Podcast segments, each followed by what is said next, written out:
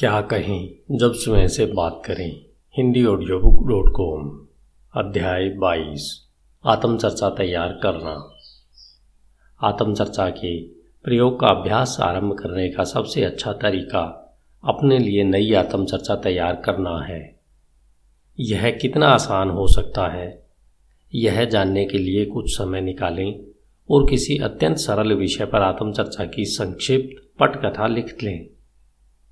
आप यह अभ्यास मन ही मन भी कर सकते हैं। जब मैंने द सेल्फ टॉक सोल्यूशन पुस्तक लिखी थी तो मैंने आत्मचर्चा के दैनिक जीवन से प्रत्यक्ष रूप से जुड़े हुए कुछ विशेष क्षेत्रों पर ध्यान दिया था। घर पर, ऑफ़िस में आंतरिक तौर पर अपने आप से व्यवहार करने, दूसरे लोगों से व्यवहार करने, लक्ष्यों तक पहुँचने और व्यक्तिगत विकास करने के क्षेत्रों पर उस पुस्तक में मैंने दैनिक जीवन के इन सभी क्षेत्रों में से प्रत्येक के लिए शब्द दर शब्द आत्मचर्चा की पूरी पटकथाएँ लिखी थी। इसका लक्ष्य था कि आप जीवन के लगभग प्रत्येक क्षेत्र में, अर्थात नौकरी, घर, परिवार, लक्ष्यों, समस्याओं और व्यक्तिगत संभावना के लिए आत्मचर्चा का प्रयोग तत्काल आरंभ कर सकें और शब्द दर शब्द आत्मचर्चा का तुरंत लाभ ले सकें। उस पुस्तक को लिखने में मैंने आत्मचर्चा के ढाई हज़ार से अधिक वाक्यांशों और आत्म सुझावों पर शोध किया था, उन्हें पहचाना था और सावधानी से लिखा था। इस प्रक्रिया में मैंने यह सीखा कि यदि किसी विचार ने पहले कभी हमारे विरुद्ध काम किया है तो भी हम उसे नए शब्दों में ढालकर अपने पक्ष में काम करने का आत्मनिर्देश दे सकते हैं। हमारी आत्मचर्चा कभी काल्पनिक नहीं होती। इसमें ऐसी कोई भी और प्रत्येक चीज़ सम्मिलित होती है, जिसके बारे में हम आगे विचार करेंगे। प्रत्येक चीज़ को नए शब्दों में रखा जा सकता है, जिससे वह हमारे लिए थोड़े अथवा अधिक अच्छे ढंग से काम कर सके। प्रत्येक विषय के लिए सही आत्मचर्चा। जब आप अपनी आत्मचर्चा को नए शब्दों में रखना आरंभ करें तो मन में आने वाले किसी भी विषय को चुन सकते हैं और इसके लिए उचित आत्मचर्चा लिख सकते हैं। आरंभ करने के लिए मैं आपको कुछ उदाहरण दूँगा। पहले मैंने यह सुझाव दिया था कि आप अतीत में अपने द्वारा प्रयुक्त नकारात्मक आत्मचर्चा के दस वाक्यांशों की सूची बनाई कई बार यह जानना आश्चर्यजनक होता है कि थोड़े अभ्यास के बाद इन वाक्यांशों को बदलना कितना आसान होता है। आप नकारात्मक आत्मचर्चा के जिस भी वाक्यांश का प्रयोग करते हैं, उसे सकारात्मक आत्मचर्चा में बदला जा सकता है। कुछ ही समय में आप देखेंगे कि सही तरीके से उनका प्रयोग करना पुराने तरीके जितना ही आसान और स्वाभाविक है। आइए हम आत्मचर्चा के वाक्यांशों के कुछ ऐसे उदाहरण लेते हैं, जो नकारात्मक आत्मचर्चा की साधारण सूची में मिल सकते हैं। हो सकता है कि ये उदाहरण वे न हों जिनका प्रयोग आप करते हो, लेकिन उन्हें बदलने की प्रक्रिया वैसी ही होगी, जो यहाँ बताई जा रही है। यहाँ नकारात्मक आत्मचर्चा की एक सैंपल सूची दी जा रही है। हो सकता है कि ये उदाहरण आपकी आत्मचर्चा के अनुरूप न हो, और वे आपके सामने की समस्याओं या अवसरों से मेल न खाते हों, लेकिन फिर भी उनमें समानता होगी। पहला ऑफ़िस में मेरे लिए चीज़ें ठीक नहीं हो रही। दूसरा, अब मैं अपने बेटे के साथ संवाद नहीं कर पाता। तीसरा, मुझे प्रातःकाल बिस्तर से उठने में कठिनाई होती है। चौथा, आज बड़ा कठिन दिन है। पांचवा, मुझे अधिक अभ्यास करने की आवश्यकता है। छठा, मैं अधिक पैसे बचाना चाहता हूँ, पर ऐसा कर नहीं पाता। सातवां, काश मेरे पास अधिक समय होता। पिछले अध्यायों में हमने आत्मचर्चा की जिन पटकथाओं के बारे में बात की है, उन्हें याद करें। यदि आपने अपनी नकारात्मक आत्मचर्चा के उदाहरण लिखे हैं तो आप अब उन्हें एक अलग तरीके से दोहरा सकते हैं।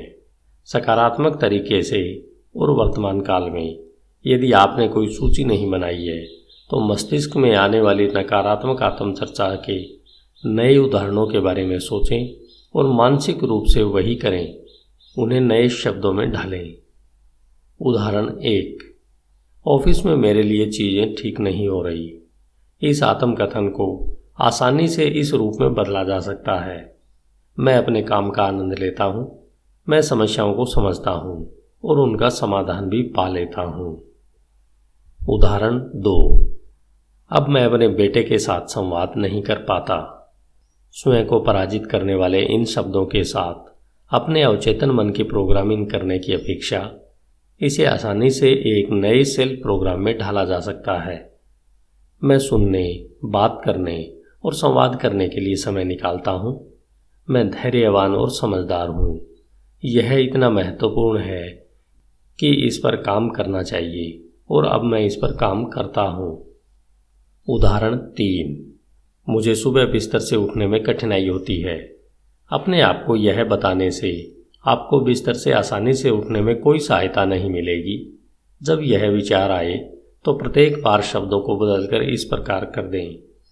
सुबह बिस्तर से उठना मेरे लिए आसान है। मैं उठता हूँ और लक्ष्यों को प्राप्त करने में जुट जाता हूँ। कुछ दिनों तक, या जितने लंबे समय तक आवश्यकता हो, इसे अपने सामने दोहराएँ। अंततः, आपके वे पुराने प्रोग्राम नष्ट हो जाएँगे।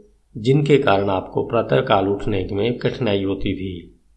ध्यान रखें कि एक दो वाक्यांशों को बदलने से ही बड़ा भारी परिवर्तन नहीं हो जाएगा। यदि आप अधिक परिवर्तन करना चाहते हैं तो आपको सभी पुराने वाक्यों को बदलना होगा। किसी विषय पर आत्मचर्चा करते समय आप पुरानी आत्मचर्चा को जितना अधिक बदलते हैं और नई आत्मचर्चा का जितना अधिक प्रयोग करते हैं, परिवर्तन करने और उसे स्थायी रखने के मामले में आपका प्रदर्शन उतना ही अच्छा सिद्ध होगा।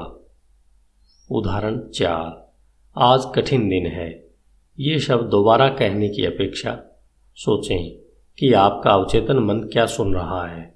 यदि आप अपने आप को यह केवल इसलिए बता रहे हैं क्योंकि यह कठिन दिन था तो इस आत्मचर्चा के कारण आप उस दिन कम सफल अनुभव करेंगे और इससे आपके अवचेतन मन को विश्वास हो जाएगा। कि आप वास्तव में असफल हो गए हैं। आप असफल हो गए हैं, यह संकेत अपने अवचेतन तक पहुँचाने वाली किसी भी बात को दोहराने से, उसे केवल यह विश्वास होगा, उसे असफलता का पैटर्न बनाना चाहिए। आपको यह नाटक करने की आवश्यकता नहीं है कि वह दिन अद्भुत रहा था। अपने आप को यह विश्वास दिलाने की आवश्यकता भी नहीं है कि वह दिन तबाही का था। आपने कड़ा परिश्रम किया पर चीज़ें वैसे नहीं हुई जैसी आप चाहते थे। अपने आप को थोड़ा अवकाश दें और इस विचार को इस प्रकार नए अंदाज में दोबारा ढालें आज अच्छा दिन था। मैं अपने बारे में अच्छा अनुभव करता हूँ और कल और भी अच्छा होगा। समस्याओं या कड़े परिश्रम से मुँह नहीं मोड़ना, आपको तो शिखर पर पहुँचना है। उदाहरण पाँच। यदि आप सचमुच उत्तम शारीरिक गठन करना चाहते हैं और इस बारे में कुछ नहीं कर पाए हैं। तो अपने आप से यह वाक्य कहने की आवश्यकता नहीं है। मुझे अधिक व्यायाम करने की सचमुच आवश्यकता है। इसका परिणाम केवल यही होगा कि आप व्यायाम को टालते चले जाएँगे। मुझे आत्मचर्चा का यह वाक्य पसंद है। मैं प्रतिदिन व्यायाम करता हूँ। मैं इसमें कुछ और समर्थनकारी वाक्य जोड़ दूँगा। मुझे व्यायाम करने में आनंद आता है। और इससे मुझे जो एहसास होता है उसे मैं सचमुच पसंद करता हूँ। मैं मानसिक और शारीरिक रूप से अपने को सही आकार में रखना पसंद करता हूँ। मैं अच्छा दिखता हूँ और अच्छा महसूस भी करता हूँ। दैनिक व्यायाम ही मुझे ऐसा बनाए रखता है। मैं प्रत्येक दिन की उत्सुकता से प्रतीक्षा करता हूँ ताकि अपने शरीर और अपने मस्तिष्क की कसरत कर सकूँ और अपने आप को फिट तथा विजेता बनाए रख सकूँ। उदाहरण छ। मैं अधिक धन बचाना चाहता हूँ, लेकिन ऐसा कर नहीं पाता। इस प्रकार की धन संबंधी आत्मचर्चा का प्रयोग हम में से कई लोग करते हैं। इससे जरा भी सहायता नहीं मिलती। इससे इसका ठीक उल्टा होता है। इससे आर्थिक असुरक्षा उत्पन्न होती है। हम उतनी आसानी से अपने आप को दिवालिया करने, काम चलाने या आगे निकलने के लिए अपनी प्रोग्रामिंग कर सकते हैं। पर्याप्त या थोड़ा अधिक होना कुछ लोगों के लिए बहुत महत्वपूर्ण होता है। लेकिन इसे संभव बनाने के लिए हमें जो सुनने की आवश्यकता होती है, प्राय हमें उसका ठीक उल्टा करना सिखाया गया है। मैं उतना कमाने योग्य हूँ जितनी मुझे आवश्यकता है, और उससे भी अधिक। मैं पैसे बचाने में योग्य हूँ। हर महीने बिना नागा मैं थोड़ा पैसा अलग रख लेता हूँ।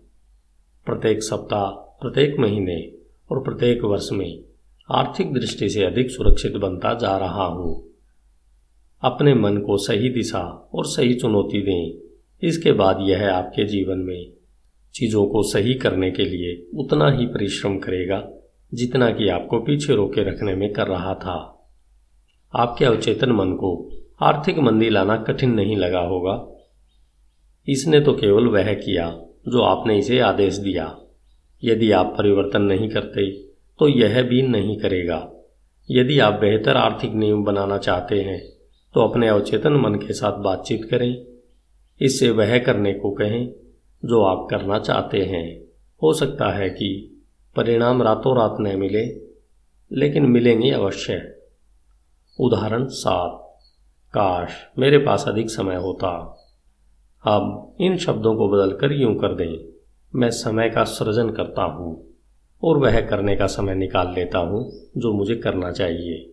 संभवतः ऐसा एक भी इंसान नहीं होगा जिसके पास कुछ भी खाली समय न हो। व्यस्ततम व्यक्ति भी वह काम करने के लिए समय निकाल लेते हैं, जिसका वे सचमुच चुनाव करते हों। समस्याएँ तब पैदा होती हैं जब हम भूल जाते हैं कि हमारे पास वह साधन है कि हम अपना समय कैसे बिताएँ। यदि पर्याप्त समय न होना एक समस्या है तो मैं यह भी जोड़ूँगा।